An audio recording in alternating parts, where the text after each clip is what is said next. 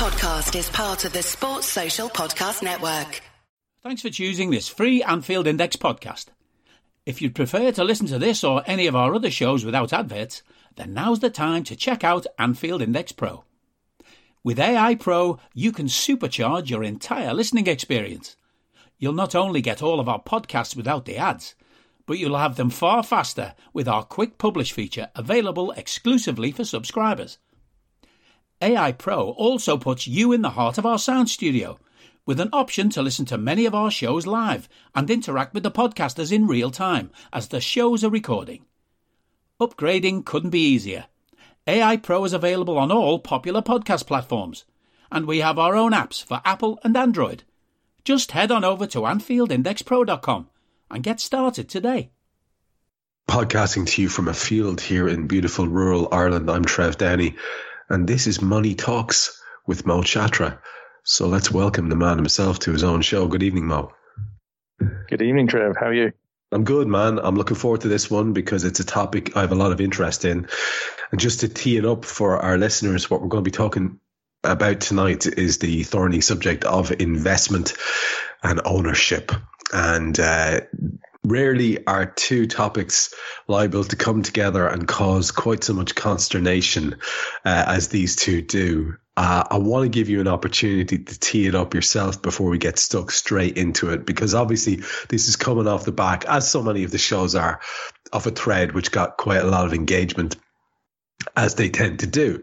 Uh, and you know what I love about uh, your particular area of expertise is that it brings all these utter incompetent non-experts out offering pretty uh, what they believe are profound opinions, uh, which can be easily batted away.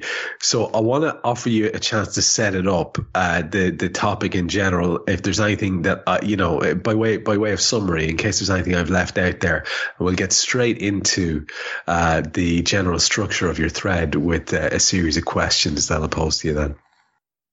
Sounds good. Excellent. Right. Well, then we'll do it. We'll just get on and do it. So this thread that we've spoken about, um,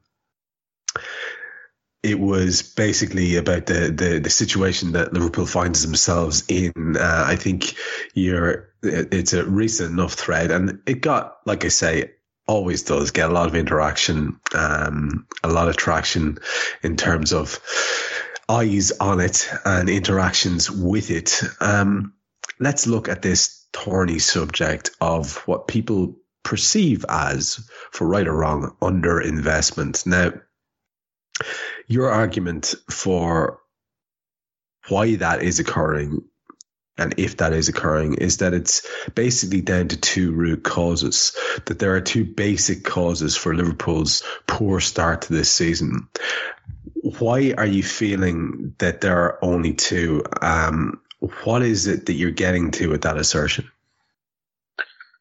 Okay, yeah. So uh, the, the, thread that I put out, Trev, um, I think it was last week or maybe the week before, was um, just reflecting on the poor start that we've obviously had to the season 2022 23. Um, clearly, far too few victories. We're accustomed to winning vast majority of our games. We've been almost spoiled in recent years. Um, we come to expect wins. Uh, draws feel like losses, and losses feel like something worse than that. Um, and you know, I looked at all the various factors um, and thought about well, are some of them valid? And you know, obviously, many many fans all across social media have come out with all sorts of reasons as to why.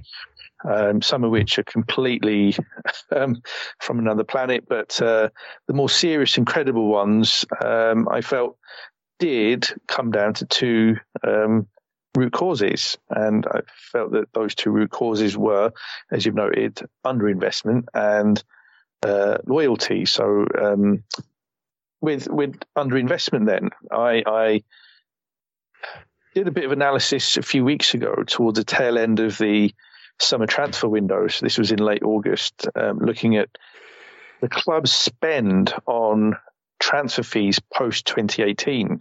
Now, the reason I specifically looked at spend post 2018 is that I um, felt, and I think a lot of fans felt that, you know, we had a an absolute purple patch of recruitment between 2016 and 2018. If you remember back to the summer of 2016, um, you know, we'd finished the season up to that point, um, you know, runners up in the Europa and finished, I think it was eighth in the league. And, you know, we're feeling frustrated in one sense, but then optimistic on the hand, in the other sense, in that Jurgen Klopp was going into his first full season as Liverpool manager, and we welcomed Sadio Mane in, um, and we are all delighted to see him come in, and uh, very excited about what he uh, could develop into um, under under the uh, um, expert coaching of, of, of Klopp and Co. Um, and we saw after that, um, you know, some absolutely fantastic recruitment. You know, we saw Gini and others come in, um, culminating in 2018 with our biggest summer transfer window today with, you know, who, who was it? Alisson, um, Naby Keita then joined us, uh, Fabinho, um, came through and, uh, Big Shaq as well. And, um, you know, that supplemented the arrival of uh, Virgil van Dijk a few months prior in January of 2018. So we had a really, really good two years. And after that, um, it all went very quiet. Now, clearly, by that point, we had a very strong squad. There was clearly not the need to be bringing in five or six players every summer. Um, and it would have been ridiculous and absurd to A, expect that, um, but B, um, for, for, that to be um, in any way realistic. It, it, simply wasn't. You know, we, we had a very good uh, core of say 18 or so, maybe 19 players, and could they have been supplemented by stronger squad additions? Um, yes, they could have. Um, and it was summer 2019. You know, we were frustrated at missing out on the Premier League by a point, but delighted to have won um, number six in Europe. And uh, John W. Henry at the start of that summer transfer window um, noted that you know the club would be backing and they would FSG would be backing uh, Jurgen um, in terms of recruitment and um, on that basis, based off of his comments, we all thought, great, you know, we're going to see even more um, stronger rivals to turn this into into an even stronger squad. And then our marquee signing turned out to be Sepp van den Berg um, a player nobody had heard of, and he was signed for uh, I don't know two three million pounds. Uh, we also saw a couple of frees come in, Andy Lonergan and Adrian, as well as uh, young Harvey Elliott, who I think was only 16 at the time, and um, his transfer fee wasn't agreed um, uh, until uh, you know about a year, 18 months later. So you know, very disappointing, and we thought, right, okay, we clearly have missed out there. Um, but surely next summer uh, we'll, we'll do some more business.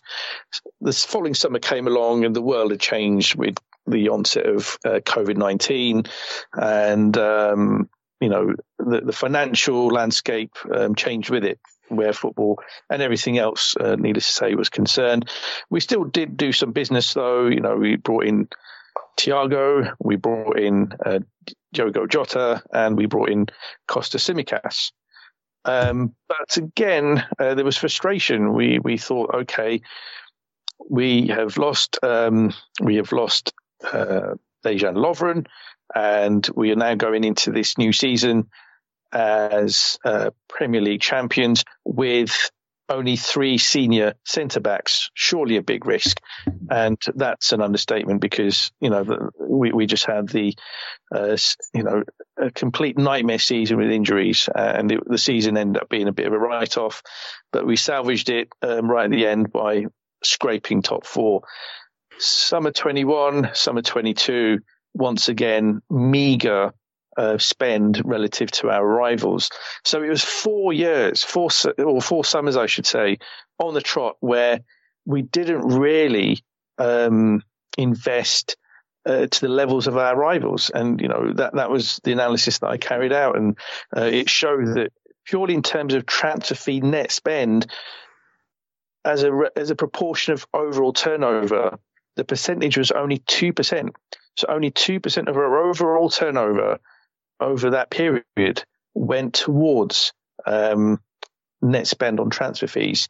And yet some of our rivals, uh, granted one or two of them um, ha- had money coming in from sources other than club generated revenues, uh, they they were able to spend significantly more, and I was then concerned that uh, you know closing out that summer 22 window a few weeks ago, uh, we to have gone four successive summers where I felt we'd not really invested enough. Uh, the, the, concern was that the squad had aged out. You know that we'd sure kept a stable squad, little turnover in terms of the core squad, um, but at some point that that would create a problem, and I didn't anticipate it would create a problem to the extent it has in the opening weeks of this season. Yeah, and and you know that last point uh, quite eloquently puts together the two ideas. You know, I downplayed the notion of uh, loyalty to players as one of your uh, uh, points of discussion tonight, but that last point that you made sort of encapsulates both. And you spoke about rivals, Mo, and um, what rivals are doing with their money, and some people and, and we know this, there are uh, factions. Um, as ever, I believe that you know the, the, the, truth is somewhere in between. Um, but there are factions rabidly pro and rabidly anti the uh, ownership, and some people who have kind of tried to defend the levels of expenditure compared and contrasted with other uh, teams or domestic rivals have pointed to the fact that there's been quite a lot of investment in infrastructure and that perhaps this is the reason for less investment on the playing personnel side of things. It can be cold comfort, Mo, but what do you make of that particular uh, factor?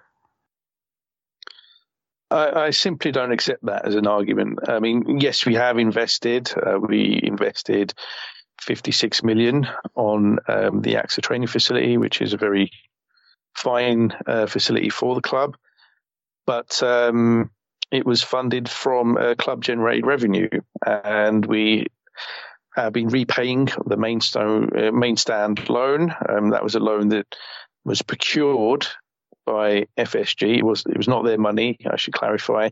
Um, they they didn't loan their own funds to the club to then uh, bankroll that expansion of the main stand. They borrowed money uh, with interest, and then they um, lent that interest free to the club. Um, club have been repaying that, so that was 110 million pounds worth of borrowing, and um, the the club um, had repaid 39 million of that um, between 2017, 18, and 2020, 21. So that's over that four financial year period, um, 39 million that have been paid. So when you add the two amounts together, it equates to 95 million. And I'm, I'm talking about the period for which we have published accounts available. So for the season that has just finished, uh, 21-22, uh, which finished obviously about four months ago, the accounts for that won't be published for a few more months yet. Um, so we don't know how much further that main stand loan was uh, repaid how much further it was reduced. Um, that 95 million, um, clearly a, a, substantial sum. However, um, during the same period, we know that Tottenham Hotspur had spent in excess of a billion pounds and had in excess of 800 million pounds of borrowing um, related to that stand. And yet, despite that, they were still outspending us in the transfer market in the last couple of years. Um, you look at Manchester United, um, they um, are a club that are, you know, are mocked even for um, their stadium. You know, it said that you know it is rusting away and falling apart, and it, you know, rain's falling through the roof and it's wet and all this stuff, and yet they still over the same period that I've just talked about spent 67 million pounds, which is not a massively dissimilar figure to the 95. And yet Manchester United, when it comes to transfers, have significantly outspent us. I mean, just in the summer 22 uh, transfer window that finished a few weeks ago, um, their net spend was in the region of about 200 million. Our net spend was in the region of about five or 10. So, uh, and that, by the way, when you have to put it into wider context, is where for the first time Liverpool may have exceeded the turnover of Manchester United um, Manchester United's turnover has already been um, announced and has been published, and that was 583. I estimated Liverpool's turnover would be 580 million or more. Um, some reports have put it as high as 602. Uh, again, that's just speculation. Um, but the point being, turnover pretty much on an even keel now between United and Liverpool. And their wage bill um, almost certainly was higher last season, and their and their um, their debt um, had grown significantly um, due to changes in currency. So um, uh, eh, sorry, not currency, but exchange rate. So, despite all of that, um, we look at some of our rivals. Um, you know, United still spent 67 million on infrastructure. Um, Arsenal, uh, sorry, not Arsenal, Tottenham Hotspur in excess of a billion, um, and even some of our other uh, rivals around us and clubs even uh, further down the table, such as Leicester City, spent uh, more on infrastructure, um, and yet uh, you know, uh, my argument has been that it hadn't, it was not a case of having to spend on infrastructure or transfers. It was a mm. case of based on the revenues we were um, bringing in over the last few years, we had the ability to spend on both. Um, so I simply don't buy that as an argument um, made by some. So it doesn't need to be an either or, is what you're saying. And what I like always about talking to you is that it's not um, just two lads shaking their fists at the clouds and saying things must improve, something must be done. You always try to at least offer some solutions. So, with that in mind, having said what you've just said, what do you think the club could have done? What could the ownership have done? How could they have approached things differently uh, when it comes to investment? Um, how could they have maybe tweaked it so there was more money spent on incoming footballers and still stick to what we know is a, a stringent financial model that they like to run? Yeah, so they, they, they could have um, looked at several um, approaches which could have helped the club um, and, and Jurgen and co with um, you know ultimately spending more on transfers. And, and yes, I mean, transfers are not the be all and end all. Um, but, you know, the, the reason I put that thread out in the first place is my concern, and it's a, clearly a concern shared by many fans that, um, you know, we as a club have, you know, almost stood still in a way. Um, not not completely, clearly, but uh, we, we've allowed one or two clubs to perhaps close the gap on us and we've allowed our squad to reach a certain age profile. And our squad is now, uh, I think, first or second oldest in, in the in the league.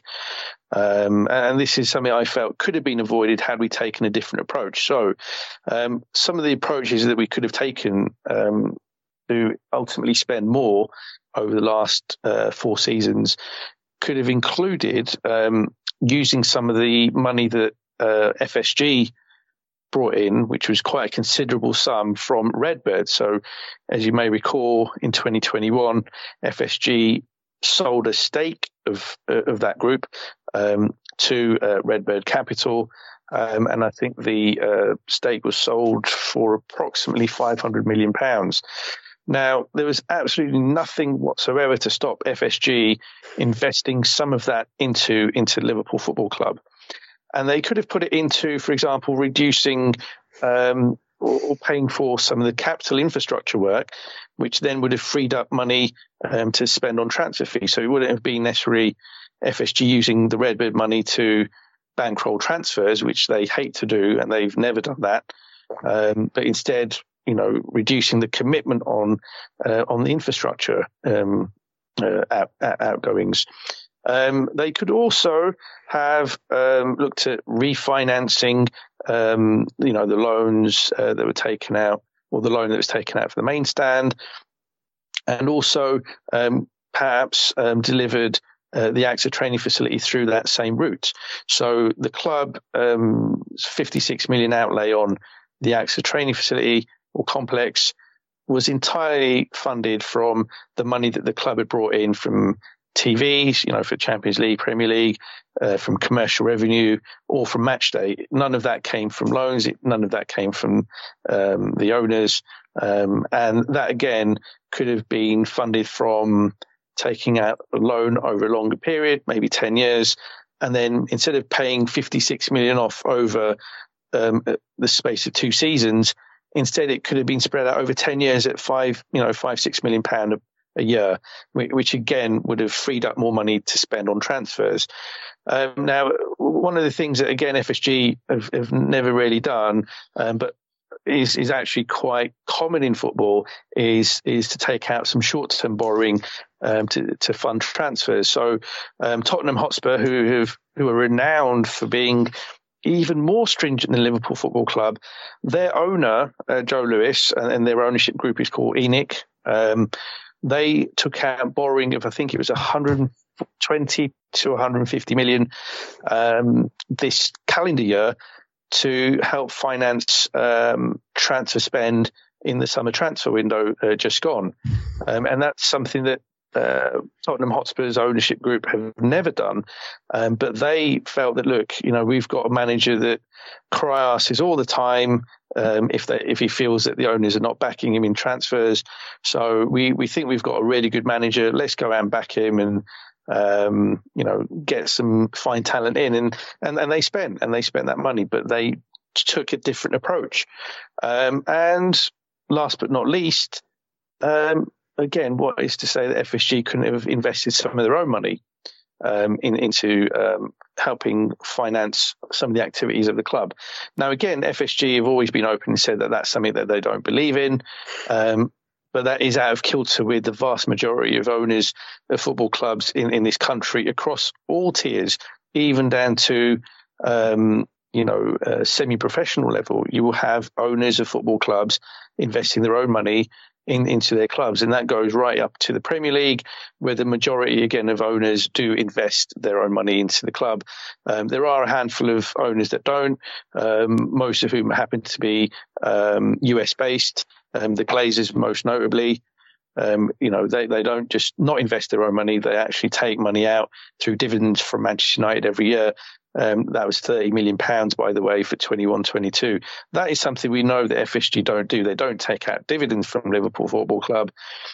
But I've just outlined there straight away four or five different things that FSG could have done slightly differently to help finance um, more deals. And when I talk about more deals, I'm not saying that the club should have um, bringing in, you know, four, five, six players every summer. And I said that earlier on that we got to a point by 18, 19 where we didn't really need to do that. We had the base of a really, really top class squad. Um, but even if we brought in one quality addition each summer on top of what we were doing already, that would have been you know, four additional players, and we could have managed, you know, four out over that same um, corresponding period. And you know that that is, you know, again part of the frustration I have. I, I felt that. Um, you know, had we operated in a slightly different way, especially in light of COVID, um, that model could have been flexed somewhat. And I, I, I, felt there was just really no flexibility shown. And again, that may have been a, a hindrance rather than help in, in terms of where we are now. Can't help but agree that there seems to have been an opportunity or two missed. And as a kind of an interesting uh, point, uh, as a almost a segue into the second of your uh, factors for our underperformance, we have. I do want to ask you about one more thing. Um, and again, it's something that I think those who seek to uh, champion FSG will lean into a little bit, and that would be the the growth in our wage bill. Now, obviously, the Champions League involvement means there's um, a significant uh, growth in that. It is acknowledged as the biggest area of expenditure for the club and like I said, leaned into by those who would um, go around white knighting for FSG as um, proof positive uh, of, of of why nothing can be done and why nothing should be said. Um, however, uh, is the growth of that wage bill a very, very, very big factor um, when it comes to the availability of funds that are then avail that are then you know open to Jurgen Klopp for transfer fees. What do you make of that argument that's regularly pushed out there that the growth of our wage bill is the if not if not the then a major factor in the absence of fees being available uh, to be paid out for transfers. Yeah, I mean, there's certainly an argument there um, to be made. However, um, again, this part of the thread that I put out back in um, late August, uh, I, I, did benchmark um, something called the wages to turnover ratio. So, of the turnover generated by a club, how much of that is spent on the wage bill? And that analysis uh, showed that Liverpool's um, average over four years, so it's not something I did looking at one season in isolation. I looked at it over four years. Um, it showed that the average uh, for Liverpool Football Club was pretty much on par with most of the clubs around it. Um, and um, I mean, there, there is an outlier in um, Tottenham Hotspur. Um, their wage bill has always well, not always, but um, certainly for the last um, number of years, and especially since our wage bill skyrocketed um, from about 208 million back around 2017 18, uh, t- sorry, 2016 17, up to north of 300 million um, after that. Um, their wage bill tends to be um, less than 50% of their overall turnover and um, regularly is about 40%, whereas Liverpool's um, is in the high 50s, hovers just under the, or around the 60% mark. And a lot of our rival clubs are in and around that percentage as well, give or take um, two or 3%. Um, so again, yes, it has increased, but then so have the wage bills of other clubs around us. Now, granted, um, you know, Manchester City are a special case, and uh, you know the way in which they operate financially is is different to ours, and arguably that very different to many clubs out there.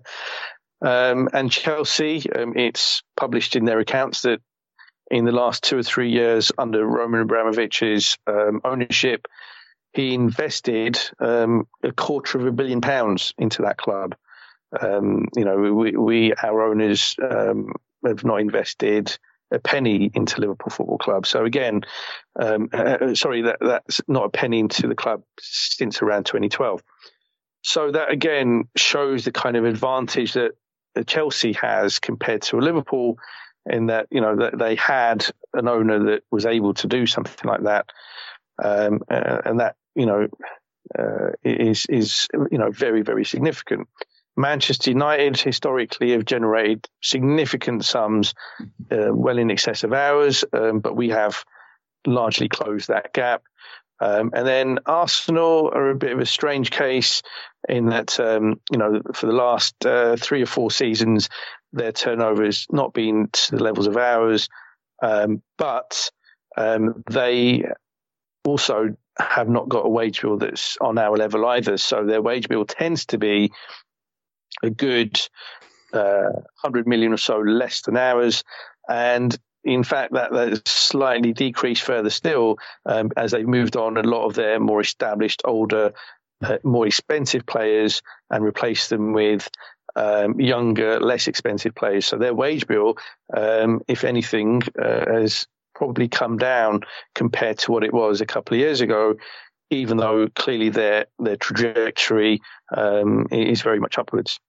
Um, so the wage bill argument is is a reasonable one in the sense that clearly the more you spend on wages, the less money is available for transfers. But it's not dissimilar to most of our rivals, and again, when you look at what our rivals have been spending in transfer um, fees, um, you know, they they largely do dwarf us um, over the period post 2018. Um, so I, I, think wages uh, are an interesting one in the sense that uh, we do know Liverpool Football Club have heavily incentivized um, contracts in place for pretty much the whole squad now. And certainly more heavily incentivized than at some of our rival clubs. And perhaps there's an argument to be made that if they were less incentivized, um, you know, that, that might help um, free up a bit more uh, money to spend on transfers. And there might be some that will argue, well, no, we should, um, you know, pay more on wages um, in order to ensure that we are a destination rather than a stepping stone. Um, but you know, if if that means that the available funds um, for transfers are, are, are, relatively meager compared to other rivals, then again, it all weighs in on the, uh, uh, the kind of underlying issue there, which is that ultimately there's not enough recruitment there and then you know you're retaining more players and uh, aging them out as a group, and you know you're, you're saving up a problem for for future years, and we're, we're very sharply getting to that point now. Well, you've done it now, Mo. You've created uh, yet another conspiracy theory in my mind, which is basically that we're underachieving on purpose so that people don't have to pay those incentives in their contract. lads are lads are being deliberately shit uh, because it's all part of some greater scheme. I'm going to lean into that one. Uh, it, it's given me it's given me some hope. You know, you it, it's around about now that we sort of find ourselves moving into the other area that you wanted to talk about, which uh, is one of the causes of of of why uh, we've all been so sad when we regard our favorite team of late. And this particular one did create a lot of discussion. Apparently, some uh, fellow fan media outlets uh, were putting out some content uh, directly refuting your argument, which is that Klopp has been overly loyal to certain players. Now, why is it that you think he is like that? Why is it that this loyalty is a feature that has been so discussed by by so many? Um, and how do you feel it's factored into the specifics of what we're here to talk about, which is why the wheels have come off at the start of this season? Okay, um, right. So uh, I'm, I'm going to try and be diplomatic with some of the stuff I say here. Um, I know that um, I'm in the presence of um, uh, one of the uh, paid up members of the Jimmy Milner fan club. But cut loose, man, just cut loose. It's all good. so uh, right, look, I, I, I, I certainly think that the model that we put in place, which I felt worked so well in 2016 to 2018, um, was all about making sure that um, you're able to bankroll some of your transfer fee transfer fees um, by generating um, a reasonable amount from sales of players, and it's also um, as well as investing, making sure that um, some of that is offset by um, selling players on at the right time. Now, again, through some of the research, that I was doing as part of the threads that I was putting out over recent weeks, I was looking at the amount of um, money that we were bringing in um, as a club, and what I was seeing was, you know, we we were really underperforming when it comes to sales of players. Yes, I mean we, have pulled off one or two blinders over the years. You know, um, 23 million for Rhian Brewster was, um, you know, fantastic. You know, absolute masterclass by um, Mikey Edwards um, two, two, three years ago. But, you know, the big, big, um, you know, sale that we had over recent years was Philippe Coutinho. And that sale is now coming up to five years. So it's nearly five years since he left us um, to join Barca. And, you know, since then, we, have really not had all that much by way of big sales. Um, and, uh, you know, the, the, biggest probably has been that of uh, Sadio Mane, and that's not even 30 million pounds. And yet, when you look again at some of our rivals, um, you know, Manchester City of all clubs, you know, over the last couple of years, uh, brought in some, you know, fantastic fees um, for for players. And uh, you know, for me, the model works best when we know that a player is just about to hit the kind of closing stretch of their peak, um, and still has some value um, uh, in the market. And, you know, we can sell that player for 40 million, 50 million pounds. Um, and, and clearly we've not been doing that. And I think part of it is the fact that we've been looking to retain players for too long. Um, and I think linked to that, and this is my second root cause, it's the Klopp loyalty factor. I really think it is a thing. You know, I mean, there were other media outlets that went out and said, no, uh, you know, we, we think the guy's talking bollocks. I don't think that is the case. I think, and let me give specific examples. Um, so James Milner, um, I, I, think he's um, been a fantastic servant for Liverpool Football Club. Um, but I very much lean towards the Dave Hendrick kind of view about Jimmy. I, I think that um, you know his time has been and gone, and you know we, we reached that point, in my view, uh, two or three years ago. Yet he's still here, and clearly, you know, there's arguments to be made that he's been retained for more than just what he can do on a football pitch, and you know, the, the kind of squad dynamics um, in terms of what goes on beyond the 90 minutes on a match day uh, are clearly important. And having a character like that around um, can, can be worth its weight in gold. But I, still think that, look, that is a position within that 23 man squad that could have been taken up by a younger player, you know, 23, 24, that can give a bit more, um, you know, on the pitch. And I, I think that you know that that's a clear case of a play being retained longer than they should have been. You know, Manchester City were not exactly putting up a huge fight to retain him um, when he was age 29 back in 2015 when he left them on a free to join Liverpool. And, and they felt then that, look, you know, we've had Milner's best years and, you know, we don't really mind that he goes um, to a rival club. Um, Jordan Henderson, very contentious subject, and uh, you know the contract renewal that went through for him last year, um, which would keep him at the club for four years if you were to see that contract through. Um, created a lot of debate last year. I, from what I'm led to believe, that there was uh, you know a split within the club about whether that was the right thing to do. Um, there were arguments, and again, I clearly don't know this for a fact that uh, Jurgen um, put up a big fight to uh, get the club to uh, agree to this deal, and um, it seems that that that you know um, was successful because clearly he signed this contract extension and um, he was retained. And again, my view is that you know this is a player, albeit the captain of the club, um, that was um, certainly at the end of his peak years for Liverpool Football Club. And that's not to say that he should necessarily have been sold there and then, um, but certainly, in my view, the contract extension should have been put in place. And, um, you know, it might have been that that could have prompted a sale um, this summer um, when he, by that point, would have, I think, only had a year left on his contract. And, again, that would have not gone down well with some sections of the fan base who um, absolutely uh, revere the club captain. Um, now, Sadio Mane, we did sell, but you know that was only because the player made clear he wanted a change, he wanted a new challenge.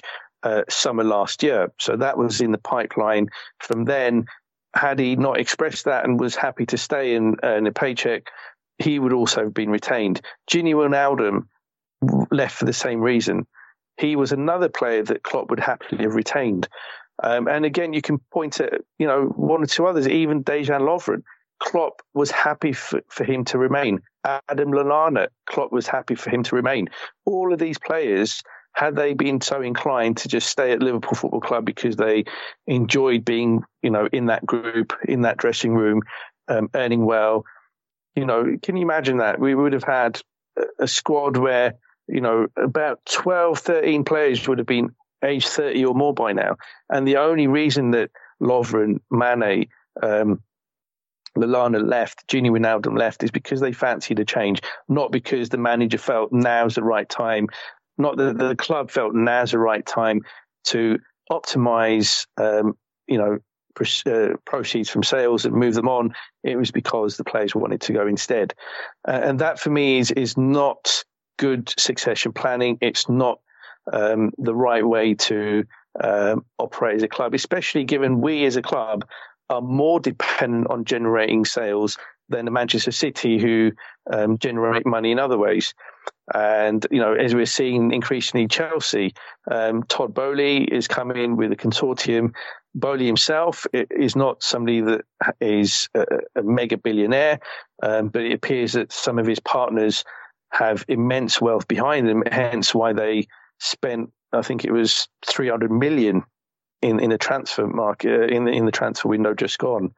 Um, so, so this all is very concerning. I, I think that I, I have been expressing a concern that you know we were going to let the squad reach a certain age, and we then leave ourselves with um, very little time to replace, you know, a large and increasing group of thirty-year-old plus players.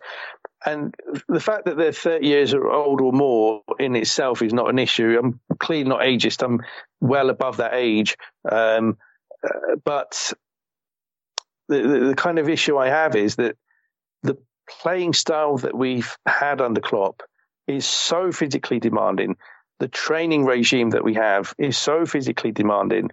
Players are aging out prematurely almost. Um, they're, they're reaching their peak before they hit 30. So by the time they're getting to the point of being 30 or more, um, you know, we are seeing now that, um, you know, there's very few of these players that are um, still at their peak at the age of 30, 31, 32. And so it makes it for me even more important and there's greater imperative to um, ensure that there is that healthy churn, that healthy turnover of players. And even though it might be upsetting for fans to see a player that might still look like they've got, you know, two, three years left leaving, you know, that, that is the way to operate properly in light of the model that we have in place. And the only way around it is to get money from elsewhere, such as direct owner investment or um, or um, finding magical ways to generate commercial income from non-existent betting companies.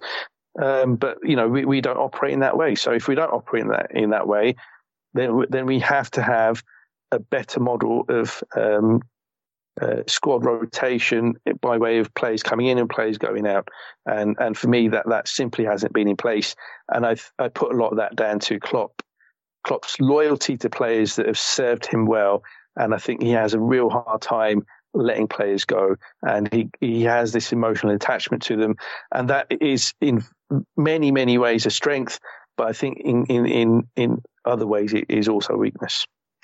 It's funny. I wonder, is there a little wrinkle here in this particular part of our discussion too, in terms of the fact that the club has suddenly, over the last few years, become a destination club as opposed to where we were only five years ago, six years ago, where you know we were the final stepping stone before you went to Barca or Real. Um, and if that has had a, a, kind of a knock on effect with one or two of the people who might have um, made potentially lucrative sales. And of course, the other wrinkle is we may be very dependent on player sales for our transfer strategy, but there's also the idea of moving a player on and then the wages that were being paid to that guy become available as available funds theoretically. I know it doesn't necessarily work like that in real life or real time, but these are all sort of little grey areas around it. And all they do, those both of those points, all they do is sort of add to what you're saying. And I suppose I wonder then when you compare and contrast us with what other people are doing again, because it's kind of how we, we, we assess ourselves in general in all areas of life. And do you think that that our transfer strategy and therefore the available funds have been adversely uh, impacted then by by hanging on to these players uh, as uh, as a result of this loyalty um, then we probably sh- should have? And do you think do you see that elsewhere? When you look around at our rivals um, do you see that that trend there as well in terms of failing to move on assets that are not absolutely essential or that are absolutely at their prime for, like you said, maximizing their market value, having given some service to the club. Do you see that pattern amongst our rivals as well? Are you that person who has everything? The coolest merch and those must have fan threads? Well, Over at our Anfield Index shop, we've gone that extra mile when it comes to pimping up your Liverpool collection. From our popular range of bespoke design t shirts, sweaters, hoodies, and hats, to our signature edition mugs, prints, and coasters, all provided with fast worldwide shipping. We have something for every red. We also stock official LFC merchandise and are licensed with the Premier League and UEFA to sell official iron on shirt badges and sleeve patches. As a listener to this podcast, you can get 10% off everything with coupon code AIPRO10. Just head over to AnfieldIndex.shop or find us on Etsy by searching for Anfield Index.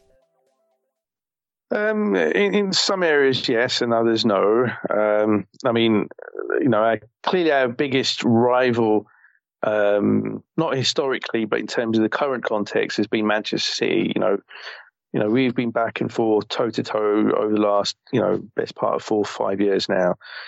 Now they had um, a squad that um, was at the top end from an age profile perspective relative to other clubs in the league.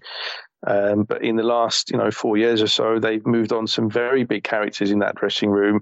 You know, Vincent Kompany, David Silva, Yaya Toure, uh, Sergio Aguero, um, one or two others. Um, Raheem Sterling, you know, clearly not um, a player that's you know hitting the age of thirty or more, um, but a player that the club felt actually we probably get, got our best years out of him, and we can perhaps maximise um, uh, transfer fees by moving him on now. Um, and that's the sort of thing that I don't think Liverpool Football Club would do. Um, and that was a quite a ruthless move in certain respects. But you know, they, they felt, look, you know, we, we think we've got uh, the best uh, out of him, and let, us move him on elsewhere. Um, so I think that Manchester City clearly their financial um, context is very very different to ours, and you know I've, I've gone into detail on Twitter and on, on Money Talks in the past about uh, how dubious I think that whole setup is. But what they have been able to do is increasingly um, generate more sales um, uh, sort, of, sort of proceeds from player sales in the last couple of years, and they actually turned a profit in the transfer window just gone, um, which their fans have been very happy to gloat about. Um, now, what they've managed to do is is achieve a, a very good, almost optimal um, profile in terms of their squad. They've got a very good mix of younger players, you know, Haaland uh, most notably, um, as well as at the other end of the spectrum with, with some of the more established players. But they, in my view, and I would argue they haven't got an excess of players that are kind of at the higher end of the age profile. Um, so, so their balance seems almost spot on, and it, it's really good. And they've done a very good job over the last, uh, you know, three years or so in in, in achieving that. Um, albeit, you know, their, their financial means, as I touched on earlier, uh, uh, are different to ours. Um, Chelsea, um, you know, their context is very different, but you know they've brought in, um, you know, a, a, raft of younger players. Also, um, in the summer transfer window just gone, several um, older players. Um, so they've got a bit of a disjointed approach, but I think that will settle down. And it is known that you know it's no secret that they are very strongly um, uh, interested in uh, young Mikey Edwards, and if he were to join uh, Chelsea, um, you know, later on down the line, uh, that that could pose a serious threat to Liverpool Football Club. We also know that um, they brought in um, somebody that's been quite key in the recruitment at, um, I think it's RB Leipzig. Um, so again, you know, they're, they're, certainly looking at all the right places in terms of um, you know, identifying the top people to bring in the cream of the crop in terms of young talent. And um, I, I, think that will be their strategy going forward. So, you know, they're, they're um, also, you know, getting things right.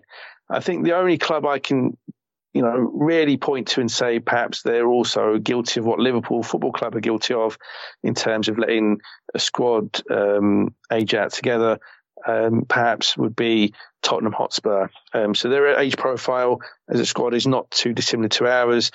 And um, the, the thing with them, though, is that their wage bill is significantly below that of ours. And yes, they've got this massive um, debt relating to the new stadium.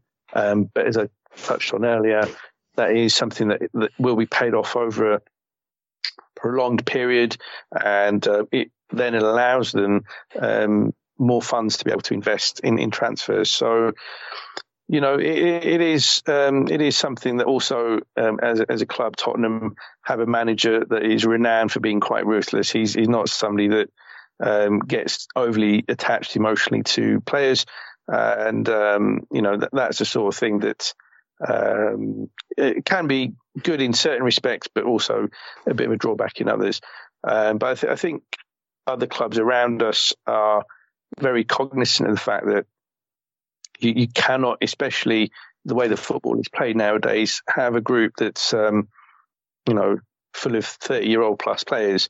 And, you know, we're going to end this season with, I think, as things stand, um, at least 10 players who will be 30 or more.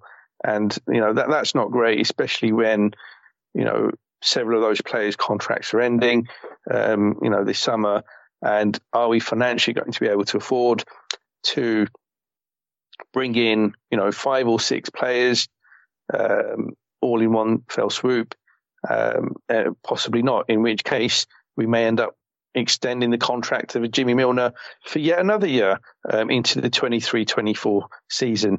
Um, and obviously that, that will trigger off fume to unprecedented levels on uh, social media and elsewhere.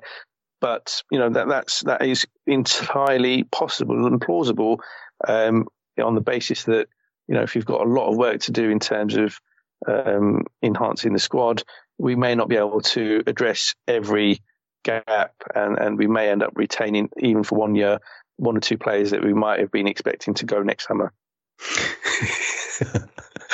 uh, even the theoretical fume is amusing to think about, uh, Mo, on that particular last point. And we're going to narrow our focus as we come to the end of the show on that on our ownership group on FSG, and I'll finish with the big controversial question of you know where do you stand in terms of um, the extremes of opinion on them. But let's just ease our way into that by talking a little bit about how you perceive their strategy for running the club. I mean, as we look around us, we've got rivals who are, as you've outlined in this show already, f- splashing more cash than ever before. Um, how effective can it possibly be, in your opinion? It, it, how can it possibly even be an option for us to deliver more success for the club uh, in the current way that we're operating? I mean, is it possible that I think I know the answer to this before I ask, but is it possible that we could ha- we could have a, a, a, an FSG bulb going off over their head moment where we see a change in philosophy that might result in them deciding to open up the purse strings and let the cash flow? How how realistic is that? Because I do worry that some people are still holding on to that possibility as as being um, out there. Yeah, it's an interesting one, Trev. Um, you know, the, the, the, landscape financially, um, as we uh, are in this ostensibly post-COVID era, um, continues to change. Financial fair play, as was, um, is being phased out, and it's being replaced by a, a new version, uh, which is based on um, several factors, one of which is that 70%, sorry, um, no more than 70% of your wages, um, uh, of your turnover, I should say, should be spent on wages. And mm. Liverpool Football Club are, are under that. Um, but sorry, it's not just wages, it's also what's called amortization, which is the accounting treatment for um, spend on transfers. And when you factor those two in, wages plus amortization, uh, Liverpool Football Club at the moment would be over 70%. Um, though if we spend very little on transfers, then we'd fall within that. Um, so, so that's interesting in terms of how we will achieve that when, when that is fully implemented. But, um, you know, that aside, um, there, there are now it is ultimately easier when we move to that model um, of financial governance uh, for, for certain types of clubs um, to be even more cavalier in terms of um, bringing in revenue from uh, interesting sources mm. to present um, club revenues that are higher than they would otherwise be. Um, and, apologies to listeners if you think I'm talking riddles. I'm, I'm trying to be careful um, from a legal perspective. Um, but yeah, the, the, concern is look, um, the changes that are being implemented by UEFA um, with the old FFP going out, the new model coming in, will make it easier for certain types of clubs um, around us to spend even more. And we already see that with Manchester City. We're now seeing it with Newcastle United. You know, they spent um, in the last calendar year more money than we've spent in the last four years. Um, and that's Newcastle United. And, and they're already um, in European places. You know, their, their squad is already starting to look good and another couple of years of investment. And I, I fear that their squad will look very, very strong. Um, then we see Chelsea. Um, you know, they have this consortium which seems to have um, significant amounts of money. Now, it's interesting because their owner, uh, the, the, front man, Boehly, um, talked very much around running Chelsea in the way that we or FSG run Liverpool. Um, but if the evidence of the last transfer window is anything to go by, um, then he's doing the complete opposite. Yeah. Um, so, you know, all of these things are a concern. And if we rigidly stick to this model of self sustainability, um, that the owners put no money into the club whatsoever, then I, I, I do fear that sustained success is is definitely not possible, and successful stop will become increasingly harder to achieve. Because, you know, if, if Manchester City, if in the couple of years, Newcastle United, Manchester United, if these clubs, um, even an Arsenal, you know, in the next year or two, are able to um, spend in a way that's different to us, um, then it, it, doesn't bode well. It doesn't. And, you know, is it possible for FSG to change the way that they do business where football is concerned. It is. I think it's highly unlikely, though. Um, now, that's not to say it's not possible.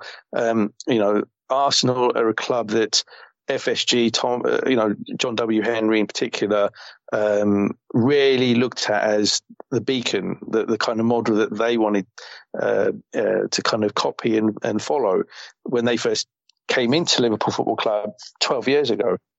And, um, you know, the Kroenke family, um, who um, FSG know well, um, have changed their model. You know that they've freed up the purse strings, and that's why Arsenal have been able to spend um, outspend Liverpool despite generating significantly less turnover over the last several years. So they changed their model, as I touched upon earlier. Um, the the Tottenham Hotspur owner, you know, very very carefully, uh, um, stringent, very very careful, stringent financial model that has been um, discarded to an extent as well, and they've gone in a slightly different way. So we are the only club now at the top of the Premier League uh, that's still sticking to a certain way of doing business. Um, you know, the Glazers, we know that they take money out of Manchester United, and yet they they are um, always willing to sanction um, you know, significant amount of spend, and they are uh, a bit more uh, cavalier, to use that word again, in how they um, finance uh, deals um, in the transfer market. So, you know, we're the only club that, that is operating in a in a in a way that uh, was pretty much the way we operated five, six, seven years ago under under FSG. All the other clubs have evolved and moved since then, and that is my concern that, you know, if we stick to that way of doing business, um, it, it, really could hamper our efforts to maintain the success that we've seen under Klopp over the last four years. And, uh, yeah, it, it is something that I think all Liverpool fans should be concerned about. Um, if, if um, you know, they, they want us to continue to achieve what we've seen Klopp and Co achieve since 2018. Now we'll finish by asking you to pull the pin on that particular thorny issue about um, your opinion on the current ownership group. But we are in a world where nothing is set in stone, and only this week, earlier in the week, we saw Brit businessman uh, Jim Ratcliffe um, talking about how he would like to buy a premium or was it premier club? Um, and he had been frustrated in his efforts to try and get uh, manchester united from the glazers. Now you suggested when this news broke that perhaps liverpool would be a club that he might look at as a potential target right in that category that he outlined himself. And you noted that fsg have been seemingly open to selling for a while. Now how likely do you think it is that the ownership group may cease being um, the focus of so many fa- fans, ire because they may well look to cash in on the brand that they've grown over the last few years in the near future. Yeah, it was interesting that he made those comments. Um, we do know that he put in a very late bid in for Chelsea. Um, and that's when that bidding round was occurring back in, in the spring um, which obviously Boehly and his consortium eventually won. And um, he missed out on Chelsea. Um, it's known that he's a United fan, and um, he had conversations with um, the Glazers, and they said, no, we're not looking to sell. And why would they? You know, they know they've got an asset that pays them, you know, 30, you know, 20, 30 million pound a year. And, um, you know, that asset will probably appreciate in value over the next five to 10 years. and, um, you know, they're, they're, not in any rush to clearly sell that club. Meanwhile, um, Ratcliffe, who is also the owner of um, one of the French clubs, Nice, um, is looking to buy a Premier League club. And he specifically used the word, I think it was either premium or premier. And of the available clubs, we are then left with a short list, I think, of two Tottenham Hotspur and Liverpool. Now, RFSG um, are selling. Um, their official stance is they're open to selling a minority stake in the club. Privately, it's known that for the right deal, um, they would sell the club outright. Are they actively looking to sell? Um, no, no, they're not. Um, if they were, then I think it probably would have come out by now. But when um, big offers have been made, they have been open to considering them. So uh, on this very podcast, I think it was about four years ago now, Adam Crafton, then of the Mirror, uh, of the Mail, um, now of the Athletic, um, wrote an article in the Mail. Um, um, a very detailed one explaining that um, there was some Middle Eastern group that had uh, expressed an interest in buying Liverpool, and um, Adam had seen emails and other evidence showing that FSG were seriously considering it. But then it turned out that it didn't really have any any kind of uh, substance to it, and and so that that interest then um, ended very quickly.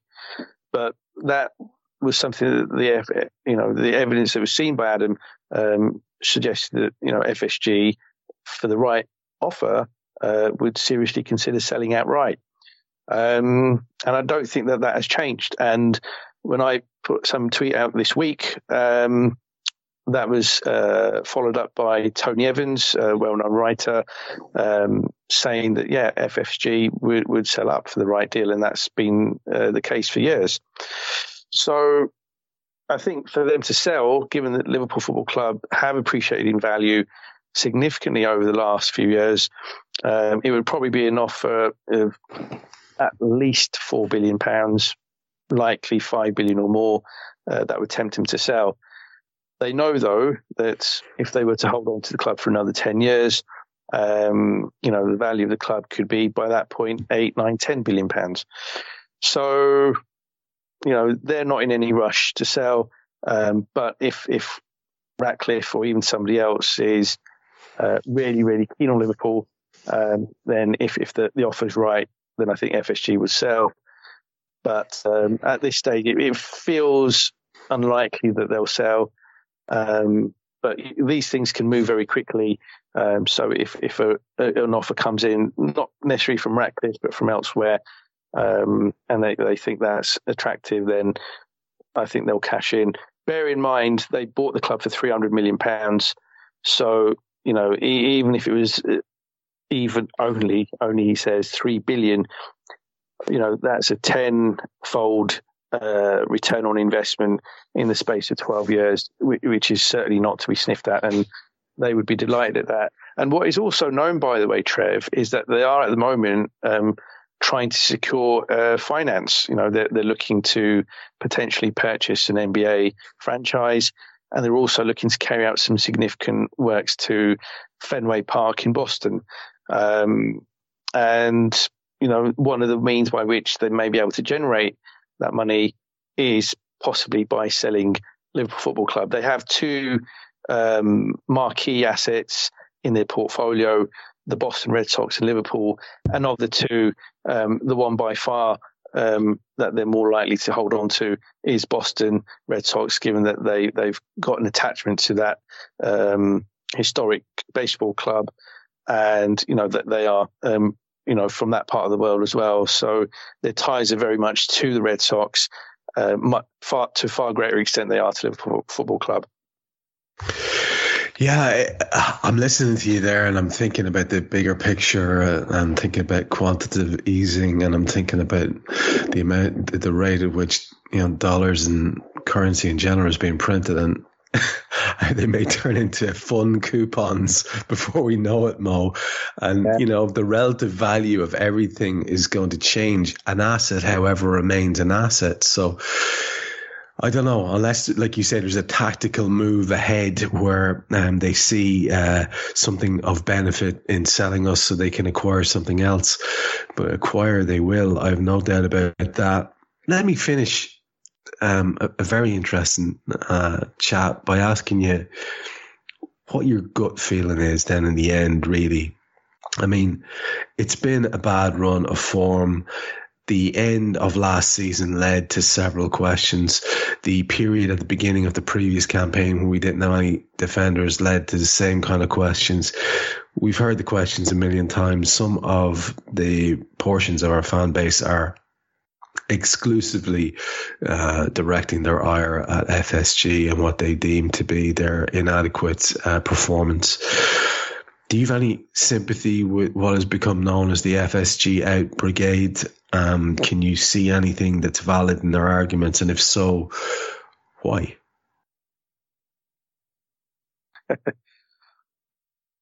oh, goodness. Um, right. So, in a, in a nutshell, I have some sympathy. Um, I think that, and I'll explain why.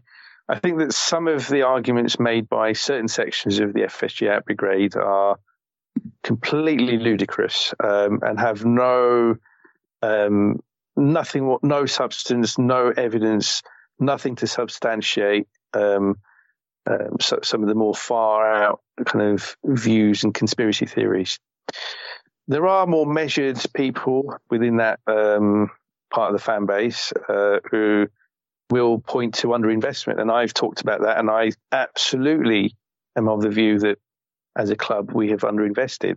Now, on the on the podcast, um, my last money talks with with uh, producer Guy, I did talk about um, the lack of investment uh, or lack of spend rather in in the summer 22 window, and you know, I actually suggested it wasn't FSG; it was in fact Klopp, and that is a, you know a view that is, um, that has been going around that you know FSG made funds available, and when Klopp missed down Tchouameni, um, he, he, wanted only one other player who was unattainable in in Jude Bellingham, and was not willing to consider other options, other alternatives.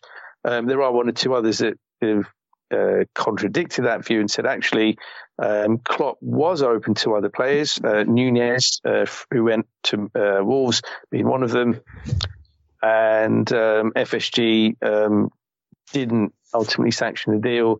Um, they they tried to play hardball, and um, the player got fed up and went to Wolves. And again, that that may have substance, it may not. But um, ultimately, I and obviously many Liverpool fans want this club to maintain success. And it doesn't necessarily mean winning the Premier League season on season. That that is uh, not realistic. But I, at the very least, want this club to be challenging uh, most years. And you know, we're only a few weeks into a season where you know, yes, things have started off pretty poorly, um, but there's still more than enough games for it to be turned around. And clearly, the chance of winning the Premier League this season is slight, if not um, highly unlikely. However, there's still plenty to play for. And, you know, we, we have still a squad with lots of top, top class talent. And, you know, we, we could still end it on a high. So I'm, I'm certainly not dismissing this season. But, you know, in terms of the, the owners and whether there is any substance to the FSG out shouts um, that are put out on social media and elsewhere, I think there is absolutely substance to some of what they say. Um, I think overall, though, um, the ownership have done a lot of good things as well, and we need to be very balanced in um, our views on them. But do I think that we can move forward under this model that they have in place in a way that will keep us competitive in the years to come? I'm skeptical, being honest, Trev. I think that uh, you know the landscape is changing, and if we don't change with it, then my theories will be left behind. And instead of vying for the title like we have for the last four years, instead we'll become a club that will be scrapping to scrape fourth place um, to get into Europe. And um, you know, if if that's the case, then you know, realistically, we'll only be vying for domestic competitions. And as you know, Trev, most of our fans you know, would rather us not even compete and just put out the under 15s for the Carabao and maybe the under 18s for the FA Cup. Um, and, uh, you know, that, that that's certainly not where I want to see our club. I, I want us to be com- competing and challenging consistently year, year on year, as, as do, you know, most fans. But um, given the scale of club that we now are, um, given our heritage, given all these other things, you know, we, we should expect us to be challenging. We should be at, at that top level. And, you know, my view is that the owners need to flex accordingly. And FSG do better is my ultimate shout with all of this. FSG need to adapt, need to change. And if they want to rigidly stick to something um, that was put in place when they felt FFP would be a thing, would be something that would actually be implemented, and doesn't move with the times, then that that is not great, and uh, that that is a concern that I think most fans should have. Alongside that, though, and my final point, Trev, is that the, the, the shout that is made is, look, if FSG aren't the answer, then who is? What is? And I don't have the, you know, there are, you know, several thousand billionaires out there. I don't know uh, who they all are. I mean, it's more than just states um, that are billionaires. There's many, many um, individuals, um, families who have immense wealth. And again, I'm not advocating for FSG to sell up to any of them. I, have not done research into any of these people, but the arguments that made is, look, we'd rather have FSG for all their faults than, um, you know, people who've got an appalling track record when it comes to human rights or, you know, some of these wider political issues. Um, and again, that that's almost a podcast in itself. Um, mm. But you know, I I I think that yes, um, are, are, they are there faults to be uh, found in in the way that FSG operate? Yes, but ha- have we come a long way under them? Absolutely. Um, so it all needs to be balanced and measured in terms of assessing assessing them. And I think just off of a few bad weeks, um, you know, we, we shouldn't be calling for them to go necessarily. Um, and certainly there were very few shouts for them to uh, to leave the club um, when we were racking up 92 points at the back end of last season and taking the whole season right until its very final stages um, in the Champions League, Premier League, and obviously winning two domestic cups. So, yeah, my my ultimate my ultimate view on this is I'm happy for them to stay but I just want them to change. Look at you being all rational and reasonable and nuanced and logical and multifaceted in how you approach things.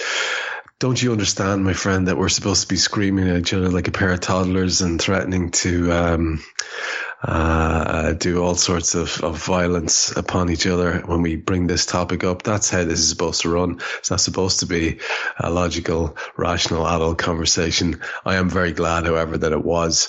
Uh, and it's genuinely always uh, a, a, joy to chat through topics with you and consider the options as you lay them out. Um, that last one really left me thinking. You know, you talk about all the billionaires that are out there and through the recent recent awfulness as we had that upward transfer of wealth in the world. There's a stat out there that there's it was every 34, 36 hours a new billionaire was created over that period. So you're right there are options out there, and it will be interesting to see if any of them um, come our way in the next while. But Mo, it's been a pleasure as always. Uh, I think it's fair enough to say that we covered all the bases. So for another great show, I just want to say thanks very much. No, thank you. Thanks for joining me. Um, as ever, you've been a magnificent host, and uh, yeah, it's been lovely to discuss these topics with you, Trev. That was Money Talks with Mo Chatra. I've been Trev Downey. We'll talk to you soon. We hope you enjoyed listening to this Anfield Index show. Please be sure to subscribe to our channel so future podcasts find their way to your device automatically. There's nothing quite like fan engagement, and we'd love to know what you think of anything discussed on this show.